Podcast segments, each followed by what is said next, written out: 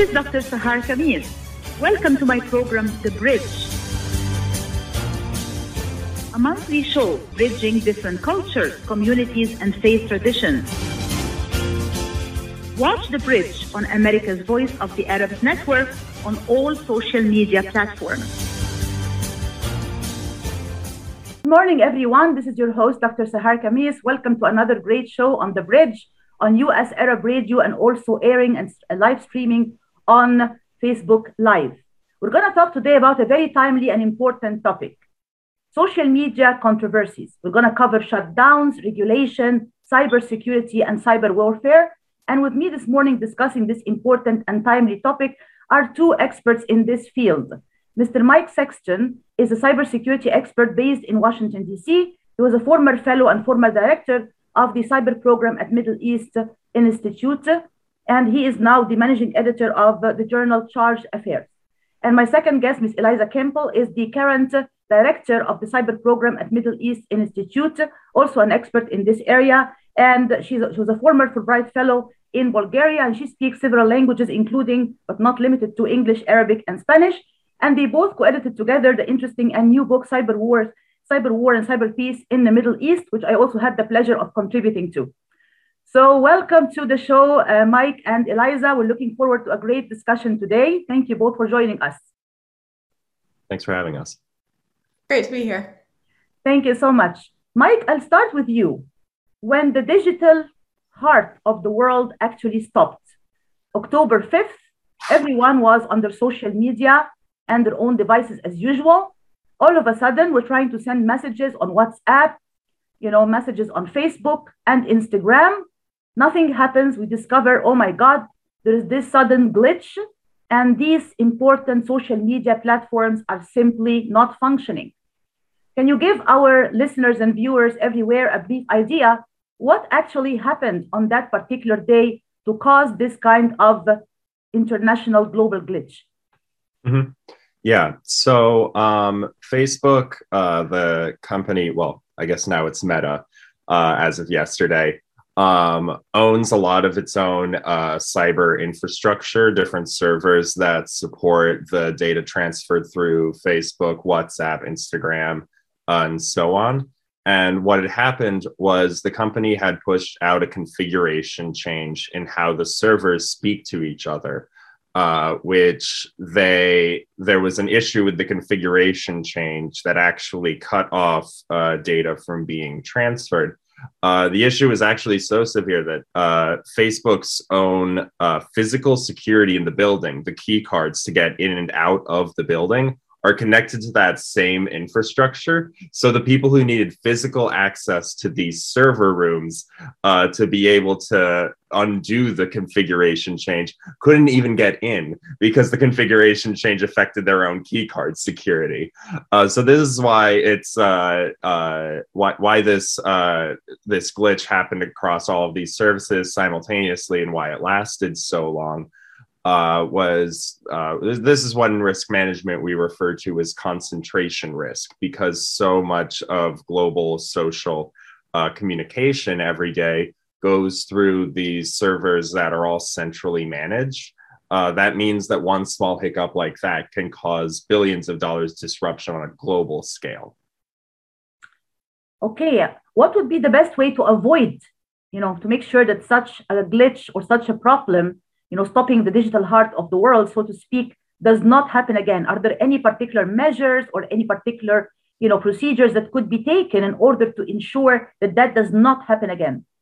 Mm-hmm. Yeah. So, I mean, one solution that you will definitely hear some people push for would be antitrust legislation to break up Facebook into Meta, excuse me, into uh, different companies. So that way, you know, if you suppose Facebook is down, WhatsApp and Instagram may still be up. Uh, or if WhatsApp is down, people can still talk on Instagram or what have you.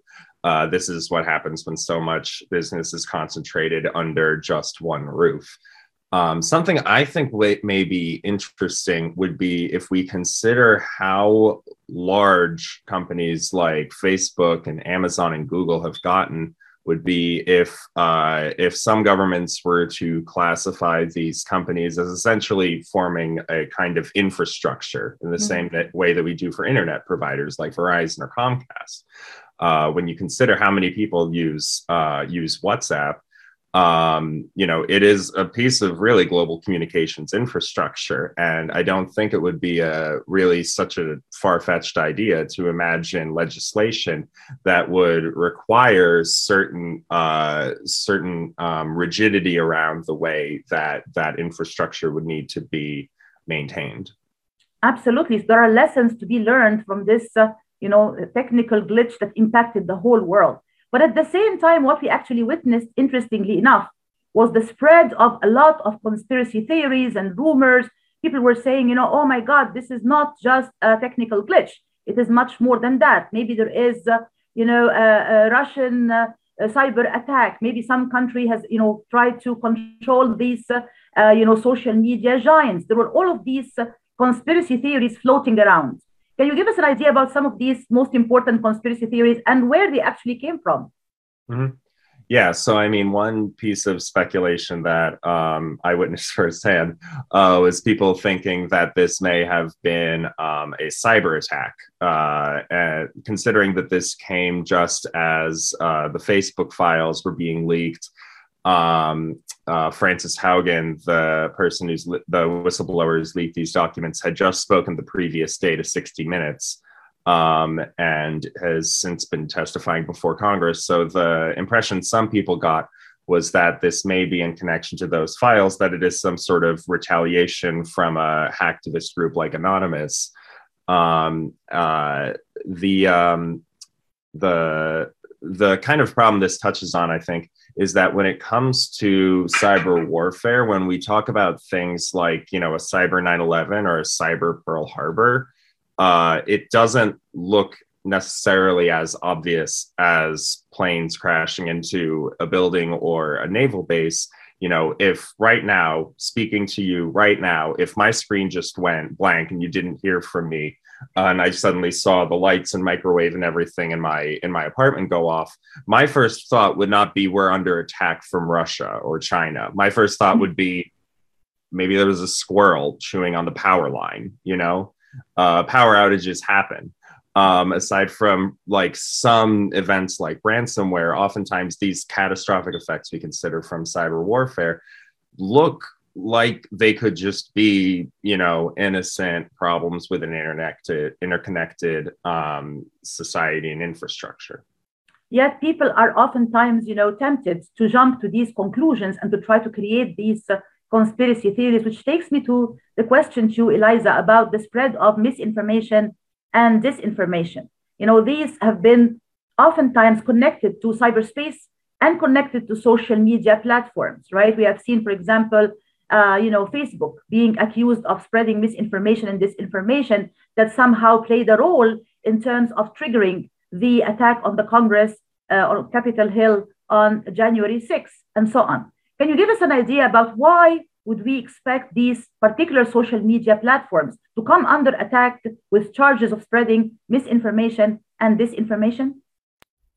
Sure. Well, first of all, um, thank you again for having both of us. It's really a pleasure to be reunited with Mike, um, whose work I'm always looking up to, and to you as well, Sahar. Thank I think you. if we three can't figure out some of these big questions, I don't know who can as a team. Um, but yeah, I mean, this is a really, really sticky question, and I think it's something that um, we're likely to see um, a conversation on, you know, growing slowly, although it, it really should have started, you know, 10 or 15 years ago in my opinion. Um, but it seems to have finally sort of reached um, the public consciousness, especially since 2016, especially since um, you know the January 6th um, insurrection, so-called insurrection, um, exploded across social media. It was sort of hard to ignore for the first time. Um, so I think one of the main issues, and Mike, I'm sure will have thoughts on this as well, is that for you know many years, I would still say this is the case. Sort of the traditional cybersecurity kind of community, both in the US government and in the private sector, generally hasn't really considered the issue of misinformation, disinformation kind of part of their realm of work, with I think good reason. There's obviously a big difference between the kind of critical infrastructure and kind of, you know, uh, systems based attack that Mike has spoken about, um, and sort of these stickier social political phenomena that occur as a result of you know people sharing all of their information, all of their opinions in the same place. Um, but I think, and I would make the case that we've come to the point where these systems are connected enough to the way that people use them that they're really the line has become so porous that it's really time to start kind of having these conversations and making these policy decisions within the same realm. So, when it comes to the issue of disinformation and misinformation and the spread of conspiracy theories, for example, we know that some of the, from some of the leaks and some of the testimony by Frances Haugen, as Mike spoke about, that in fact you can engineer, um, specifically within Facebook's infrastructure, for example, ways to encourage people toward more conspiratorial ways of thinking. And we know that this has been the case, that more extreme, more angry, more polarizing reactions and information and shares can actually be built into or encouraged on Facebook's platform, and in fact were. So I would make the case that um, in terms of making these kinds of policy decisions, yes, you know, the technologists may have this, you know, impulse to say, well, go talk to the sociologists, go talk to the psychologists. This is really a human psychology problem. And in some sense, yes, that's true. Humans have always, you know, trafficked in conspiracy theories and myths. That's just, you can go back to ancient history for that. But at the same time, we've never had a company that is interested in prioritizing rage over you know, information, for example. And we know now from some of these leaks that that's exactly what Facebook did. So I would say that, um, you know, as soon as you start prioritizing content that really incites a reaction out of people, you're going to incite, you know, an insurrection. That's just kind of how it works. And so I would say that at a baseline, and we can get more into this at a different point, that's probably how we should start thinking about this issue. And that's the danger exactly of some of the leaks, as you mentioned, like from Frances Haugen, when she was talking about, you know, Facebook putting, you know, profit over public welfare or over, you know, the interest, the best interest of its own uh, users, and in, in, so doing, helping the spread of some of this uh, very, very dangerous, polarizing conspiracy theories that led to these horrible, of course, events that we actually uh, witnessed. But Eliza, what would be some of the mechanisms through which we can try to maybe uh, minimize some of the damage or some of the harm when it comes to the spread of such types of misinformation and disinformation conspiracy theories and so on, uh, you know, on social media. Are there any certain mechanisms, measures, actions that can help us to do so? Yeah, definitely. Um, I think probably there are people who are just beginning to, you know, get the ideas for their PhD theses. Many, I hope, about this right now. Um, you know, not only uh, sociologists, but also psychologists, lawyers, um, antitrust lawyers, as Mike mentioned. I think this really has to be an interdisciplinary effort because it's an inherently interdisciplinary problem. So my hope is, you know, to start that we'll start having some of these conversations bringing together more types of systems thinkers, not just programmers, which I think as we've seen when you have technologists and programmers kind of building the systems in a vacuum without any consultation from social psych- social psychologists, from educators, um, from you know psychologists, for example that might not be the best option, especially if you're going to deploy these systems on you know billions and billions of people without really any uh, idea for how to control for when things might start going wrong. Um, so you know, Mike has heard me rant about this many times, so apologies. But you know, obviously, there's going to be a lot of conversation. There has been about you know tweaks to the very infrastructure of Facebook's model. Um, and I think that those are very, very worthy conversations to have. There are ways to reorient and to you know kind of uh, make more transparent facebook's decision making just facebook as an example because it's or meta i guess i'm just going to keep calling it facebook to be honest with you i assume we all will um, there are ways to do that in the platform itself and i think that those are worthy conversations to have and many civil society groups and scholars have, draw, have drawn attention to ways that that might be done so things like you know being more transparent about ways that decisions around content moderation are taking place for example um, opening the doors to academics and civil society activists to understand more about you know Facebook's decision making in terms of algorithmic decision making would be great places to start. But you know, because I can't stop thinking outside of the, the realm of uh, the Facebook uh, or the technology companies themselves, I would also draw attention to fixes that can be done earlier and in implemented in more types of, of areas. I think that's going to be necessary as well.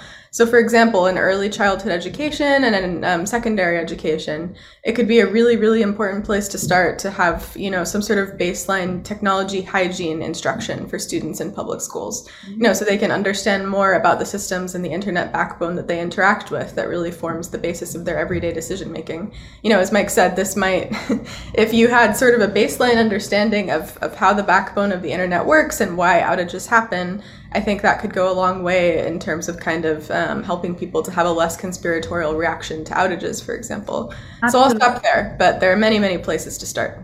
Absolutely, and it seems to me that there is a, definitely a need to have better coordination between these, you know, giants in social media and between, as you said, social scientists, academics, experts, and others. We'll come back to this very interesting and important discussion right after this commercial break. Stay tuned, please. While we've been staying safe at home, scientists have been on a journey.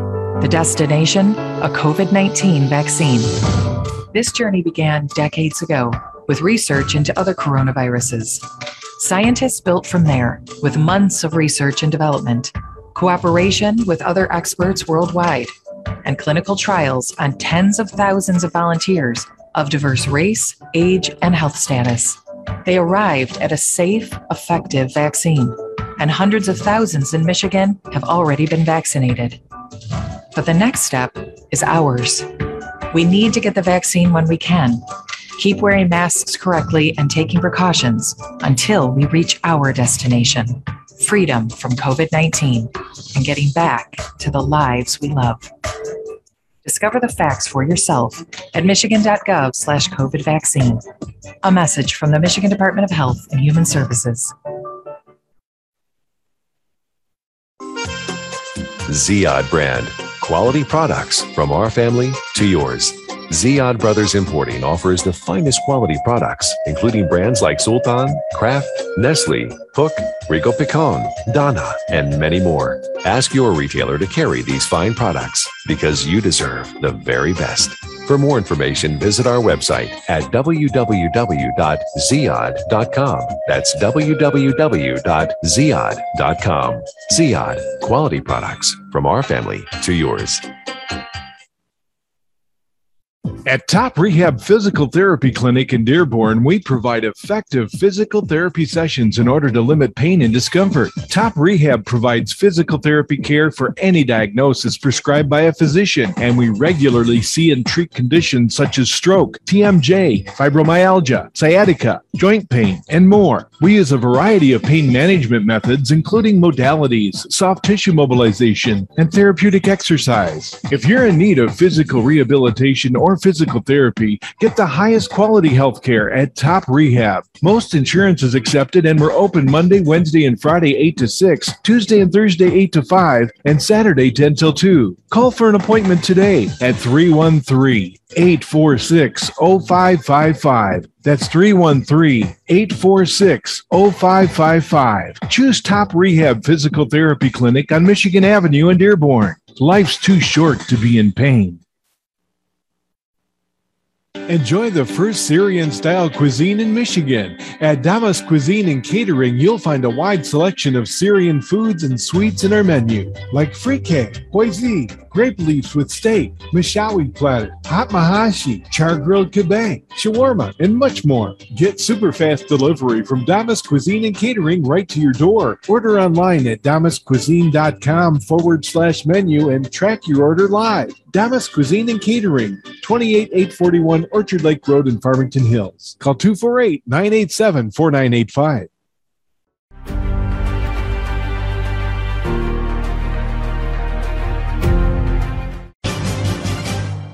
This is Dr. Sahar Khamis.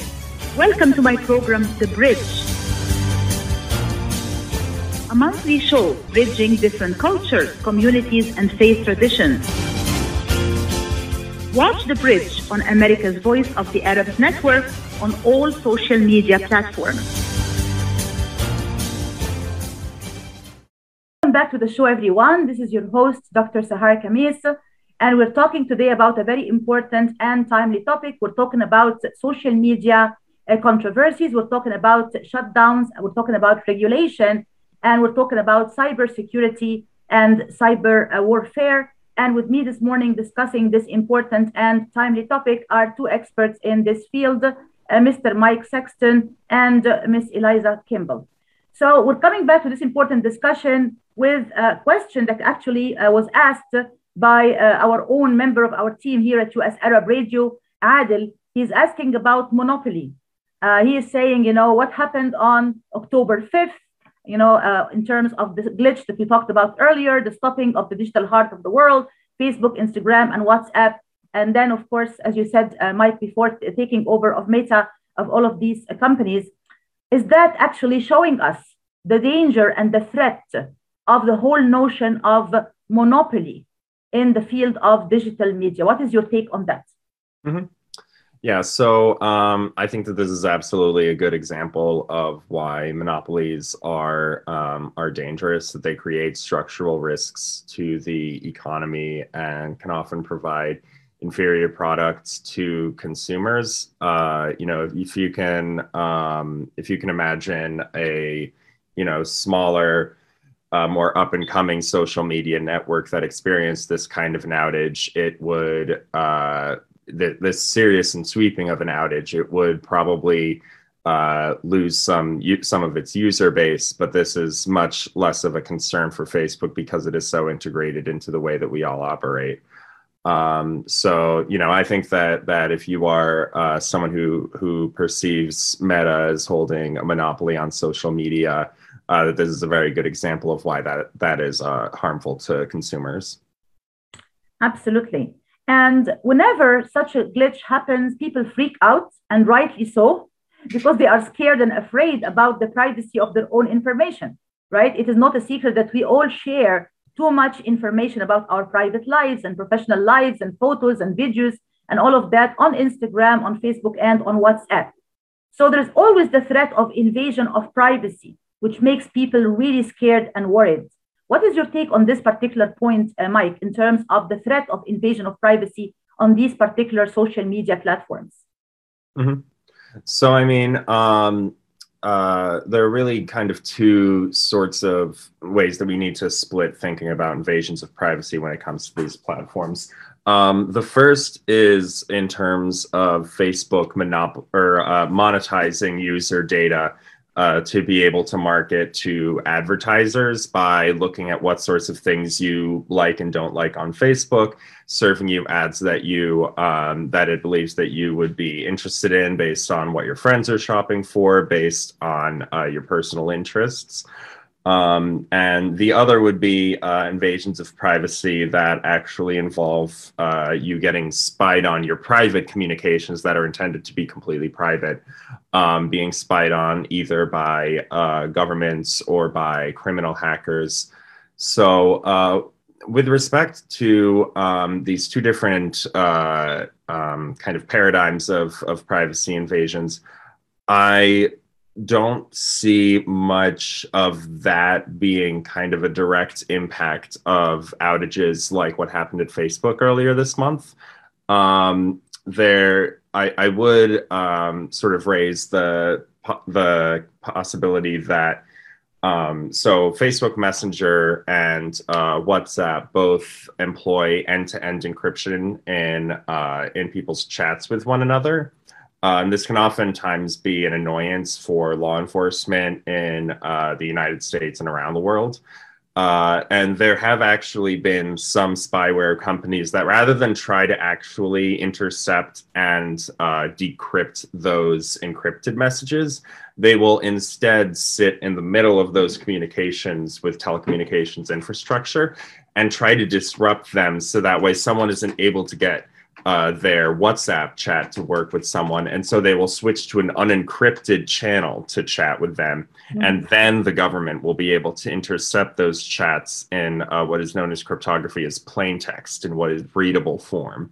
Mm-hmm. Um, so that is something that I would consider, uh, you know, to be a real threat of these of these outages is that it provides encryption uh, for free to billions of people around the world, oftentimes in oppressive countries. And when that service is interrupted so completely and for so long, um, it, it can force people to rely on unencrypted forms of chat.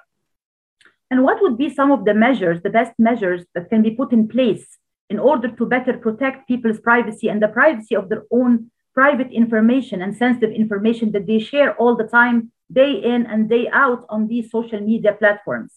Mm-hmm. Yeah. So within these two paradigms, I mean, one would be to be mindful that um, you know anything that you like uh, that you engage on social media that is not um, you know a private chat with one or two other or a number of other people. You know, something that you like on Facebook, something that you post on Twitter, you should expect that to be captured and monetized for marketing by someone. Um, as for um, you know having reliable encryption options available. Uh, there are a great deal of different encryption apps for chat from i mean there's uh, you know facebook messenger and whatsapp are the biggest uh, are the biggest ones even though people often don't think of them as necessarily encrypted chat but um, there's Wickr, um, w-i-c-k-r um, there's signal um, there are encrypted email services like Proton Mail. There are a lot of these different options, and you know, uh, my recommendation would be if uh, someone is really interested in keeping those chats private, uh, to really explore all of these options. Because if I'm having, if I really want to have a private conversation with Eliza and I'm having trouble getting through with her, you know, and I can't get through on Signal, I can go and check and see if she's available on Wickr or some other outlet where I can know that I'm having that conversation safely. Absolutely. And there's always the issue of the algorithms, like you mentioned before. Like once you do something on social media, obviously it's being, you know, spotted by someone and they're going to send you more of the same. And that in a way is also somehow conditioning uh, people's minds in so many ways. I, that really takes me to Eliza's point about, you know, the need for uh, you know, cyber hygiene uh, classes or courses, and I would say also definitely cyber literacy and media literacy. Eliza, every time these big controversies erupt around the role of social media and digital media, the issue of internet regulation always by default comes up. So I get asked the question all the time what would be the best way and the most effective way to regulate the internet? And my answer is like, if I had an answer for this question, I'd be like, uh, you know, I don't know, uh, a billionaire by now or something like that. But maybe you have the chance to become a billionaire by telling us what would be some of the ways through which we can actually navigate this difficult terrain of internet regulation, in your opinion? Yeah, that's a good one. Well, the problem is the answer to this question is definitely not something that would make one a billionaire. And I think that's exactly why people haven't been interested in investing their time in it. Because, you know, there's a lot of ways. It depends on what type of regulation you're talking about, whether you're talking about, you know, the internet service providers that have tremendous um, sort of price setting and monopoly setting power, or whether you're talking about, you know, the big five sort of tech platforms um, that we've spoken about, whose business model is really so recent, even though it has been around basically for 20 years, that you know legislation has been slow to catch up with exactly what type of um, you know information what types of profit streams what type of things they're monetizing which as mike noted is you know our attention um, so I think I'll focus, you know, there are lots of different ways to attack this question. The, the, issue of Section 230 reform is one that's been widely discussed and I think is worth discussing as well. But I think my biggest answer here would be the issue of um, antitrust regulation, essentially. Um, because these companies, the reason that they've been allowed to become so powerful and the reason that they've been allowed to get to the point where, you know, it's, it's almost like we're asking instead of requiring them to do better is precisely because of their enormous financial power and because of the fact that there is such a close pipeline you know between the smart people who make policy here in washington and you know the people who end up running the tech platforms themselves. So i think i would first call for you know some broader thinking about how to more effectively um, kind of apply an antitrust framework to a lot of the business models of these companies um, and also to sort of, you know, as Mike spoke about, a lot of the companies operate essentially as public infrastructure for a lot of people, particularly, um, you know, in some places around the world where, you know, actual, you know, communications infrastructure may not exist or channels for open communication may be surveilled or maybe, you know, tightly controlled by oppressive regimes. Um, we saw, I think, the most probably devastating thing as a result of the shutdown earlier this month was the shutdown of WhatsApp, which does form kind of the basis of communication infrastructure or the only outlet for communication, um, both in business, education, and beyond for many people in the developing world. Um, so I would start there, I think, in terms of talking about how you know these these companies might be considered or might be regulated in the manner of public infrastructure, for example. And I think you know there's many ways to consider what internet uh, regulation might look like, um, and I probably won't get into all of them, but I think that would be the basic place where I would start in terms of the conversation that we've been having. Can you just explain to our listeners and viewers this part about the antitrust laws or regulations because I'm not sure it's clear uh, enough to everyone. You can just briefly explain what that exactly means, Eliza, please. Sure. You know, so this goes back to the era of, um, you know, the oil barons, the robber barons in, uh, you know, the early 1900s in the US. Um, when companies are allowed to get to the size and the scale of a company like Facebook, they're just, you know, enormous with hundreds and hundreds of billions of profit per year. Um, this mean you know this happens for a particular reason and it happens because um, there hasn't been a concerted effort to really make sure that competitors are allowed to stay in the marketplace. Because facebook especially or meta i guess in this case because we are speaking about you know the platforms that it's bought up and brought under its wing like instagram whatsapp for example um, has had the strategy that many tech companies have had of just simply buying up and destroying competitors and this is what is this precisely is what has allowed them to get as big and as unchecked and as powerful as they are is that they really don't have competition. Mm-hmm. so when you know people say things like oh if you don't like the way that facebook monetizes your data or you don't like the way that you know whatsapp might make you feel insecure about your messages just use a different platform. You don't have to be on it. Well the answer is well no i really can't. Like there really isn't a competing platform of such size and scale with sufficient usership such that i could use it um, so that's sort of where the same framework comes from is the idea that there should be a more competitive marketplace in this arena. It shouldn't just be one essentially CEO making decisions for hundreds and billions of users, of customers. Absolutely. It brings us back full circle to the point about monopoly, right? The monopoly that these big giants have over the market, and therefore you don't have a lot of choices and a lot of options, uh, which is why, of course, there is this call to uh, try to really break them down into smaller entities. But every time we talk about internet regulation, Eliza, there is also the question of the slippery slope, right? Of getting into certain dilemmas and certain difficulties and threats, honestly, some of which are related to the uh, tighter control and you know more power to the regimes and governments, especially if you're talking about authoritarian parts of the world. What would be some of the ways to try to balance the best interest of people using these social media giants with also uh, you know, basically trying to avoid some of these dilemmas and some of these threats of possibly, uh, you know, more authoritarian control and digital authoritarianism. Yeah, I think, you know, some of the, there are going to be many, many revelations coming out in the, you know, coming weeks um, from the Facebook files. I think obviously they provide some insight into Facebook's platforms and tools in particular, which is a, you know, a really, really important vested chunk of how we should consider this problem. But I think there are lessons from that can be applied sort of broadly um, to other tech platforms as well. Probably the most shocking revelations for me thus far, although I don't want to jinx it, there could be many more, um, is is the way that you know Meta as a company um, basically really, really under resourced its thinking around this exact issue, around the fact that its platform and its tools, which were designed in the US, invested in with US dollars, you know, exported with the, the power of, you know, the US market, were deployed onto so many people around the world without you know essentially almost any you know forethought for how they would be received for how they would be used for the particular cultural linguistic political context in which they would be used.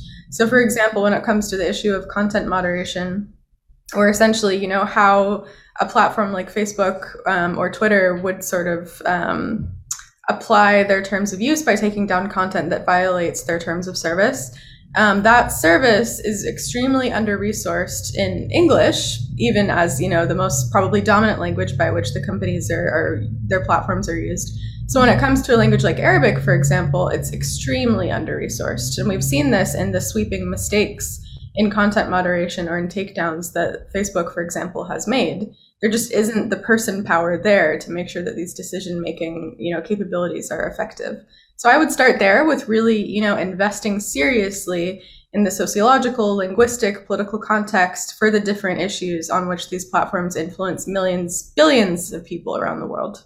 Absolutely. We'll come back to this very important discussion right after this commercial break. Stay tuned, please.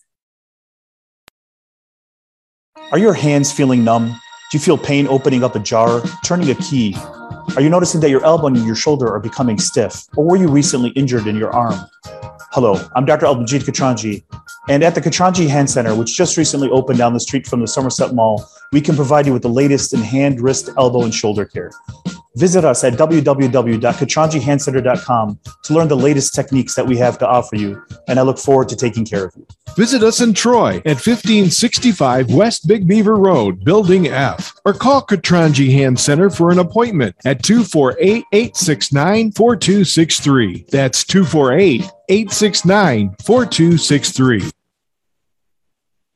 Kashat's Mediterranean Market in Shish Kebab offers a great array of your favorite Mediterranean meals. Meals range from lamb specialties, shawarma sandwiches, and seafood dinners. Plus, they offer big trays of your favorite food and so much more. Kashat's Mediterranean Market and Shish Kebab is located at 32839 Northwestern Highway in Farmington Hills and is open from 9 a.m. to 9 p.m. So stop in or call Kashat's today at 248 538 9552. That number again, 248 538 9552. Kashat's Mediterranean Market and Shish Kebab will definitely leave you satisfied. When you're looking for the best in optical care, Dr. Imad Nakash is your doctor to see. With years of experience and thousands of successful procedures performed, you can trust your eyes to Dr. Imad Nakash. See Dr. Imad Nakash and his professional staff for your eye care needs. There's two locations to serve you. In Hazel Park, call 248 336 3937. 248 336 3937. In Rochester Hills, call 248 299 3937. That's 248 299 3937.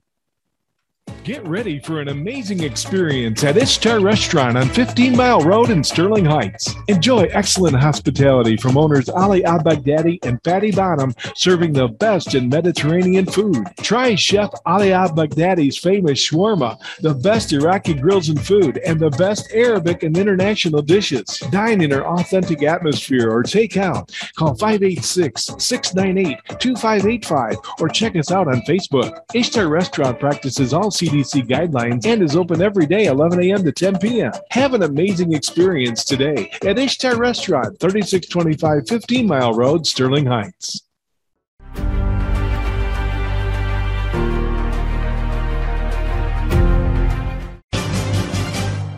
This is Dr. Sahar Khamis. Welcome to my program, The Bridge. A monthly show bridging different cultures, communities, and faith traditions. Watch The Bridge on America's Voice of the Arabs Network on all social media platforms. Back to the show, everyone. This is your host, Dr. Sahar Khamis, and another great episode on The Bridge on US Arab Radio and also live streaming on Facebook. We're talking today about a very important and timely topic social media controversies covering shutdowns, regulation, cybersecurity, and cyber warfare. And with me this morning discussing this important topic are Mr. Mike Sexton and Ms. Eliza Campbell. So, uh, Mike, COVID 19, the pandemic has had a huge impact on all our lives. There's no question about it. One of the areas that has been impacted also has been freedom of expression, freedom of the press, and definitely what is going on in terms of government control on certain digital platforms in an attempt to try to curb the freedom of expression, especially of activists, journalists, and regimes, opponents, and dissidents. What is your take on this particular point, please? Um, yeah, so I, I, um, I think when it comes to the pandemic, especially very early on, you saw a lot of governments had um, a sort of incentive to suppress news about the pandemic in their own countries uh, to cover up the damage uh, that it reflected on their own public health systems. We saw this first off in China when China was seeking to suppress um, reporting from doctors who were speaking about flu-like illnesses around Wuhan. We saw this in Egypt, uh, in Saudi Arabia and Iran, uh, Bahrain. Um, a lot of these countries were either seeking to uh, tamp down any conversation about the pandemic in their own countries or to try to shift the blame uh, for the pandemic onto other countries, whatever happens to be a convenient geopolitical foe for them. A lot of a lot of Sunni Arab countries were blaming Iran.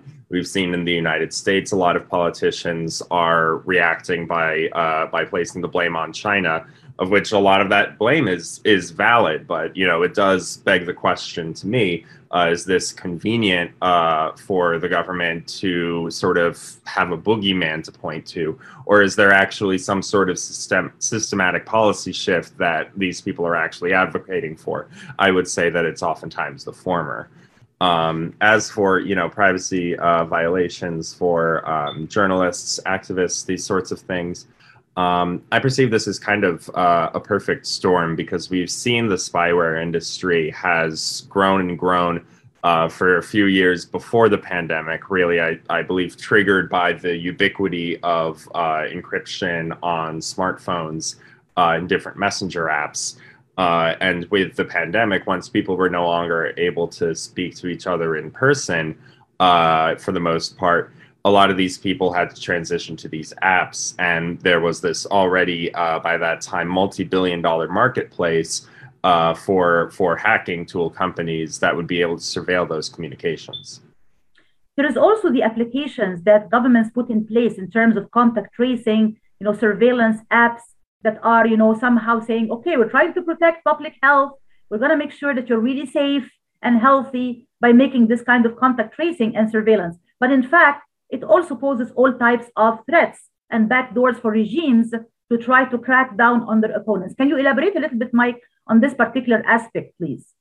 Yeah. Um, so, I mean, when it comes to contact tracing, there's obviously a public health uh, benefit, uh, especially if you're thinking about earlier on in the pandemic before uh, the virus had infected, you know, so many people that practically everyone now knows someone who's been infected at least um, earlier on, you know, knowing that someone tested positive, went to a supermarket, and then seeing who else was at that supermarket at that time and may have been infected. There's obviously a great benefit to that in terms of public health, but it also does pose the concern if that government does not have good protections around that data to make sure that it's only held by you know the Ministry of Health or the um, you know the uh, the National Institute of Health in the United States, if that is being accessed by the police as well, we saw this happen in Israel, uh, where the Supreme Court of Israel had ruled that the police should not have access to this to this data because you know, it's it then becomes an infringement upon their civil liberties uh, because if someone was meeting with someone uh, for you know the purposes of just you know freedom of uh, of expression and of of congregation, um, you know that should not be infringed uh, on uh, by by law enforcement uh, under the guise of public health. Absolutely, it opens so many back doors for this, this new era or new phase of digital authoritarianism that's mm. for sure. And that is a threat, especially in regions and parts of the world where there is more of autocratic and authoritarian regimes. But there is also a social aspect to this uh, whole crisis as well. Uh, Eliza, you know, me and you have authored uh, or co-authored a piece on the uh, gender digital gap in the midst of the COVID-19 pandemic.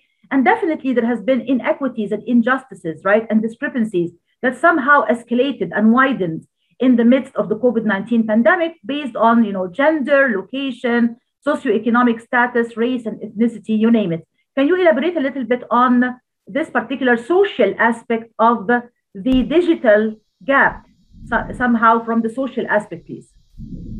Yeah, of course. Um, you know, as you and I have talked about, it, it, very much is the case that, you know, internet enabled tools can be a great equalizer um, particularly for places in the world where women and different kinds of you know lower income people don't have access to the same opportunities or the same education um, that might be available to others but at the same time you know they can also exacerbate those existing inequalities um, you know, we've seen that women, particularly in the Middle East, tend to be much less digitally enabled or digi- have digital access as compared to um, the men in their families and in their lives. And I think, you know, as more and more parts of life, including education, professional life, um, even access to, you know, critical health, public information, as, as Mike spoke about, moved online, with it, the inequalities and the injustices in access that existed in the real world moved onto the digital world as well. Um, so I would really draw attention to the need for you know social media companies to you know build in ways to push back on these inequalities into their tools, and for you know development agencies and for you know educational and nonprofit entities that are working on the issue of education and you know development, particularly among women in different parts of the developing world to really make an active effort in investing in this area of work as well. In teaching more women about digital hygiene for example about you know drawing attention to the inequalities in digital access that exist i'm really interested for example to see you know post taliban takeover in afghanistan how different aid agencies and different you know entities working with women in, in that country will make sure to note you know how differential access to the internet is impacting and will continue to impact um, health, well-being, education outcomes for women in particular. Um, so yeah, it's it's very much the case that we've seen. You know, the inequalities that exist in the real world are just going to replicate themselves online. Uh, but at the same time, there is, as you and I have noted, a tremendous kind of potential for transformation if it's done smartly and, and with good policy making in mind from the beginning. Absolutely brings us back full circle to the point about the, the need for digital literacy to become an international phenomena and media literacy for sure. But you know, otherwise we're seeing really a widening of the digital gap between the technological haves and have-nots in many parts of the world based on so many demographic and geographic variables. Mike, we have been witnessing the congressional hearings with the social media giants being asked, you know, the executives from these big social media giants being asked questions by senators, by members of the US Congress. What is your take on these particular hearings recently? And what did really strike you in terms of these hearings? Mm-hmm. Yeah, so I think on the one hand, these uh, hearings are a really good opportunity for members of Congress and for the general public to examine these questions of whether Meta um, is uh, is a, is a monopoly and what harms that may have for the uh, consumer, there's undoubtedly, I think, uh, some uh, room to investigate uh, the ways that um, Facebook, Instagram, WhatsApp are used by minors, by teenagers, and have their information collected. I think that it absolutely makes sense that um, you know when when we've when we learned that uh, that Meta is interested in using these services and uh, surveillance capitalist techniques to gather data on minors to then uh, you know make sure that they get looped into these social networks uh, and become lifelong consumers of it there's obviously i think a concern that you know uh, a 13 year old or you know even an 11 year old uh, can't really give uh, informed consent to these uh, to these companies to collect that information when they are so young. Um, and there's also the question of course of balancing you know the privacy of a teenager who's you know growing up and may want to keep some things private from their parents but you know share that over social media with close friends. There are a lot of questions here i think around um, you know legislation that respects the privacy of minors as well as the um, the rights of the parents uh, to to supervise their children.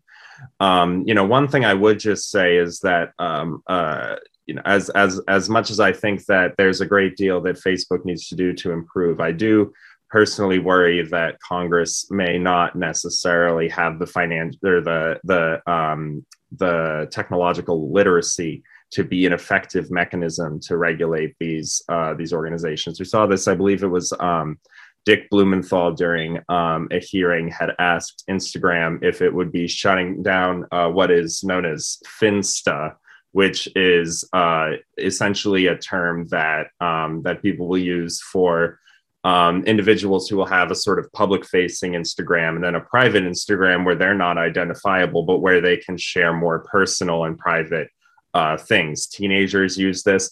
I've even heard of members of, of royal families using this. Obviously, you know, a good reason why. If you're a, if you're a member of a royal family, you have a lot of eyes on you, but you also have a lot of friends that you probably want to be real and vulnerable with. Um, so you know, it, it does concern me.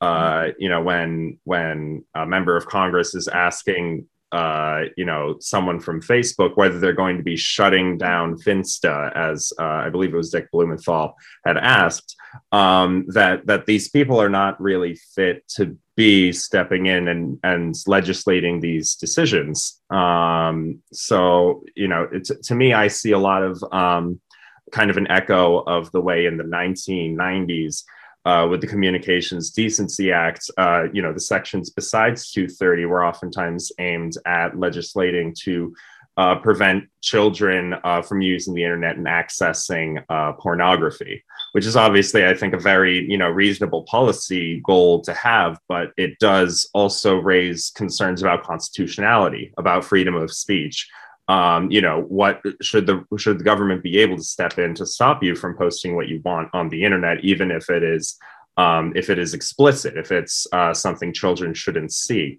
Um, so i mean that's kind of that's kind of my concern about the way i see a lot of uh, a lot of congress and a lot of discussion interested in kind of regulating these issues that makes me worry i think about the constitutional uh, uh, strength and the um, actual practical impacts that these that these decisions would have. Yes i very much agree. And it brings us back full circle to the whole dilemmas around the notion of internet regulation and how much role the government should or shouldn't have in regulating or in trying to maintain some standards for these uh, social media platforms We'll come back to this important and timely discussion right after this commercial break. Stay tuned, please. Are you going to start a restaurant or a grocery store soon? Do you need floor plans and designs? Call Najee Abood at 734 744 9796. Do you want to buy kitchen and restaurant equipment at discount prices? Call Najee Abood now, 734 744 9796. New Concept Products and Design, the trademark of kitchen equipment. 5% discount on all purchases of $75,000 or more. New Concept Products and Design, new location, 31 185 Schoolcraft in Livonia. Learn more at www.newconceptproducts.com. Call Najee Abood 734 744 9796. Life is a nonprofit charity that's provided humanitarian aid and development to people and communities for over 25 years, regardless of race, color, religion, or cultural background. When disaster occurs here or around the world, Life for Relief and Development rushes in to provide food, medical aid, and shelter to those in need. Please help improve these efforts. Make your tax deductible donation to Life now at lifeusa.org or call 248 424 7493. When it comes to reproductive medicine, IVF Michigan Fertility Centers are the recognized leaders. With locations in Bloomfield Hills and five other cities in Michigan and Ohio, IVF has experts in all aspects of the field. As a founding member of IVF Michigan Fertility Centers, Dr. Nicholas Shama is one of the leading reproductive endocrinologists in Michigan and Ohio. Dr. Shama has performed over 10,000 IVF cases and has helped thousands of couples fulfill their dreams of parenthood. American board certified in both obstetrics obstetrics and gynecology and reproductive endocrinology and infertility, Dr. Nicholas Shama is a very caring, compassionate, expert physician that understands not only the medical but also the emotional toil of infertility on his patients. When it's time, get personalized care from Dr. Nicholas Shama at IVF Michigan Fertility Centers in Michigan and Ohio. Call toll free 855 952 9600. 855 952 9600.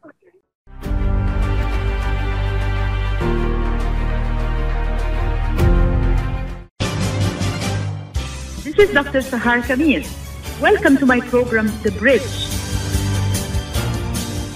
a monthly show bridging different cultures, communities, and faith traditions. Watch The Bridge on America's Voice of the Arabs Network on all social media platforms.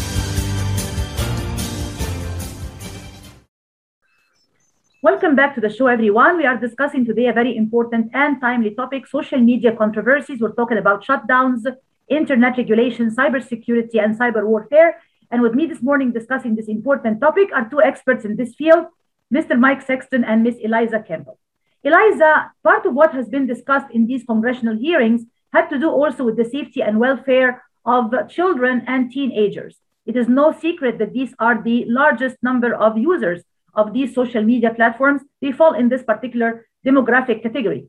As if you can tell us briefly, please, what is your take on whether these social media platforms or giants are doing enough in order to actually protect the safety and welfare of this particular category of users? Yeah, I mean, I think uh, it's more or less a resounding no at this point. Um, you know, these are some of the youngest and most vulnerable users. Um, and, you know, Facebook platforms like Meta and Twitter are trying to lock in teenagers and young people as quickly as possible. They're very aware that, you know, their business model is changing and to lock in younger users is really critical to their survival. And they're doing that by increasing engagement um, in ways that can be really unhealthy and, and really unsafe.